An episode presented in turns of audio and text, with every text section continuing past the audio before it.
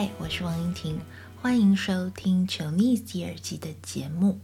上一集播出之后，有人问了我，《，Chinese》的中文名称是怎么来的？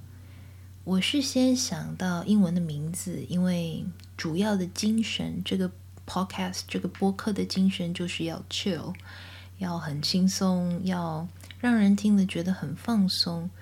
因为我自己本身是很喜欢听播客的，而且播客我自己听的时候呢，觉得可以坐着听、躺着听、站着听，一边做菜一边听，一边走路一边听。啊、呃，上次还有人告诉我，他是一边骑着脚踏车一边听的，所以播客的这种不受时空的限制，还有。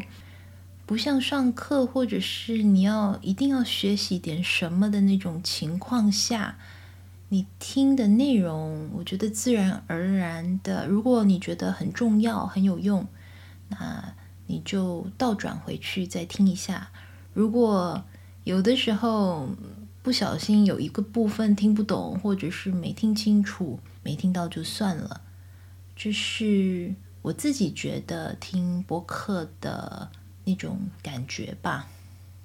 好了，说了那么多呢，一开始说要说这个中文名字是怎么来的，奇女子，主要是先想到英文的名字，就是 Chonice。那我自己念了几次以后，觉得哎，Chonice，Chonice，Chonice 听起来很像奇女子，所以啦，我当时就觉得这个名字取得实在是太好了。除了有英文我要的意思以外呢，还有中文里面这种，呃，算是自我勉励吧，说自己是奇女子好像有点过分。不过重要的是这个奇女子，女和子写在一起也代表奇好，所以就是特别特别好的意思了。也不能说这个播客奇好，啊、好像有点老王卖瓜、自卖自夸的那个意思。主要还是就觉得很有趣，玩一点文字游戏嘛，取这个谐音当做中文，可能会让人家印象很深刻。我自己每次想到这个名字的时候，也会觉得很好笑。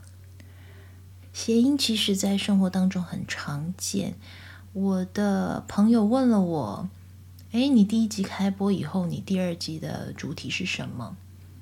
我就说：“嗯。”我谈谈谐音吧，其实有很多可以谈的。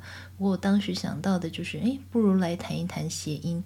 他就他的反应就是，嗯，你可以谈一百集。对啊，因为谐音这个现象真的在生活中很常见，而且是在方方面面都可以应用到的。嗯，最如果你学中文学了很长时间，你大概常听到的这个例子，尤其是在。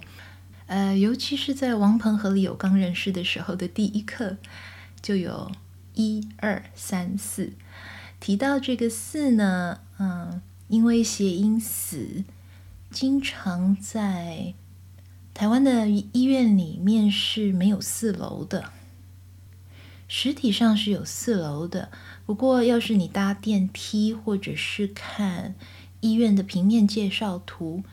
一般来说是没有四楼，你会看到一二三，可能五楼就是没有四楼。因为四谐音死，医院里面如果生病了，住在四楼，我想可能会有些人感觉心里毛毛的，很不吉利，好像被送医送到四楼是要去送死。那当然，有人觉得是迷信，有人觉得宁可信其有。也有人不信这一套，但基本上呢，在台湾的医院里面，就我所知是，我没有我自己没有看过四楼。除了四以外，还有其他的数字也能利用谐音来代表另外一种含义，像是如果有人传简讯给你，发短信给你，写了五二零，那这就是一种比较间接的方法来告诉你。我爱你。还有，如果这个人非常非常爱你，要爱你一辈子，他可能会打五二零一三一四，我爱你一生一世。其实数字这种谐音在生活里面好像我觉得还蛮重要的。我之前看了一则新闻，是台湾的新闻，有一个人的身份证字号好像后面四码还是五码都是四，他觉得很不吉利，最后他要求要修改他的身份证字号。是被批准的，是被允许的。不知道在荷兰能不能因为这个理由换自己的身份证字号？除了可能很刚好的身份证字号，或者是一些，比方说车牌号码还是电话号码里面有四，你想换掉的话，还有一种情况是在嗯办手机的时候，或者是在领车牌。我记得是可以选号码的，很多人都会特别喜欢选里面有八或者有六，八就代表发 发财，六呢，如果很多六就是六六大顺，就好像在跟西方文学里面的那种对六的含义可能不一样。我以前学西洋文学的时候，学到六六六好像是来自地狱的数字。不过六这个数字在台湾是代表好运的，六六大顺。除了数字以外，我自己生活当中印象还蛮深刻的，也跟谐音有关系的，发生在我自己身上的例子跟数字没有关系。是考研究所的那一年，在放榜的前几天晚上吧，家里突然飞来了一只蝙蝠。我们家的人。嗯、呃，在高雄哈，当时从来没有见过蝙蝠，可是真的好巧不巧，就在那一天晚上，一只蝙蝠就飞进家里来了。我们家的一楼，台湾的一楼 就是荷兰的零楼。其实蝙蝠飞进来的时候呢，我记得我是很害怕的，因为我没有看过蝙蝠，而且感觉还蛮可怕，因为蝙蝠可能当时我就联想到吸血鬼。其实蝙蝠刚飞进来的时候，我想好像大家都在尖叫，或者是在惊吓之中。我记得蝙蝠好像就在天花板那里飞了一下之后，可能绕绕了几圈之类的，就飞出去了。我就记得我妈说了：“哎呀，蝙蝠飞进来了，飞进家门里来，那肯定好运要到了，你肯定会考上。”研究所的，因为福来了，福来了，福来了。妈妈说对了，蝙蝠呢也确实带来了吉兆。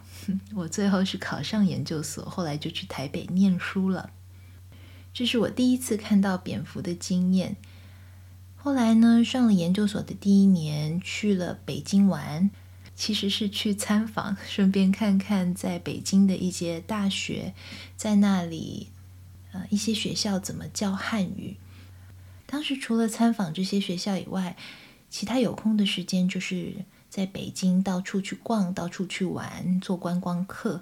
我印象很深刻的是，其中有个地方非常有趣，里面都是蝙蝠，当然不是真的蝙蝠，而是作为装饰的那种蝙蝠。你在窗花上，木质的窗花上，在走廊的那种像。壁画上都会看到的这个地方呢，叫做恭王府。要是你们有机会到北京，我非常推荐你们去那里逛逛、看一看。因为这个恭王府里面呢，它的建筑很特别，还有所有的格局跟风水都有一点关系，都是能带来好运的、带来财富的那种风水。你到处都能看到蝙蝠。每天睁开眼走路，在家里逛来逛去，感觉好运就要到了，福来了，福来了。我想，如果蝙蝠侠 Batman 他在中国有一个 safe house，大概就可以就是那个地方吧，就是在恭王府。在北京还有一件事也让我印象蛮深刻的，也跟谐音有关系，是在逛颐和园的时候。看到一件文物，是一件西洋古董钟。这座古董钟呢，背后有一个很有趣的故事。据说慈禧太后六十岁大寿的时候，他六十大寿的时候，西方某个西方使节送了他一座钟。我查了一下，在西方文化里面，当时如果送钟或表这种很精密的仪器是很贵重的礼物。可是呢，因为谐音，如果送一个人钟，听起来也很像送钟，听起来是完全一样的，可是汉字不太一样。钟，第一个钟呢是钟表的钟，第二个钟是终点的钟。所以送钟、送钟、送钟听起来就非常的不吉利，因为要是你听到有人说我要给某某人送钟，给家里的某某人送钟，那一般来说是他要你要送钟的那个人快要过世了，快要去世了，可能生了重病，快要走了。那你想，慈禧太后六十岁的时候收到这样的礼物，心里当然是觉得是个坏兆头。觉得非常不吉利，所以他马上转送给他身边服侍他的亲信李莲英。那我想，任何人知道这个谐音的典故，收到这样的礼物，你知道为什么对方 regifting 啊，呃，转送给你礼物，是因为他自己觉得不吉利的话，那当然要。化解一下，或是要转换一下这个意思。李莲英非常机灵，她脑筋动得非常快。她收到礼物以后呢，收到这个转送给她的这座钟以后，她也不希望好像送钟送钟这种不吉利的兆头笼罩在她的头上，所以呢，她跟慈禧太后说：“能不能也送我一对花瓶？”当她收到花瓶以后呢，她就跟慈禧太后说。您祝我终生太平，因为钟作为第一个礼物带来了第二份礼物，那些花瓶。终生太平，终生太平，听起来就像是祝福一个人一辈子都平平安安的过着那种岁月静好的日子。不知道你们有没有过跟谐音有关的经历呢？好了，这就是今天的节目内容。谢谢你们收听，我们下次再见。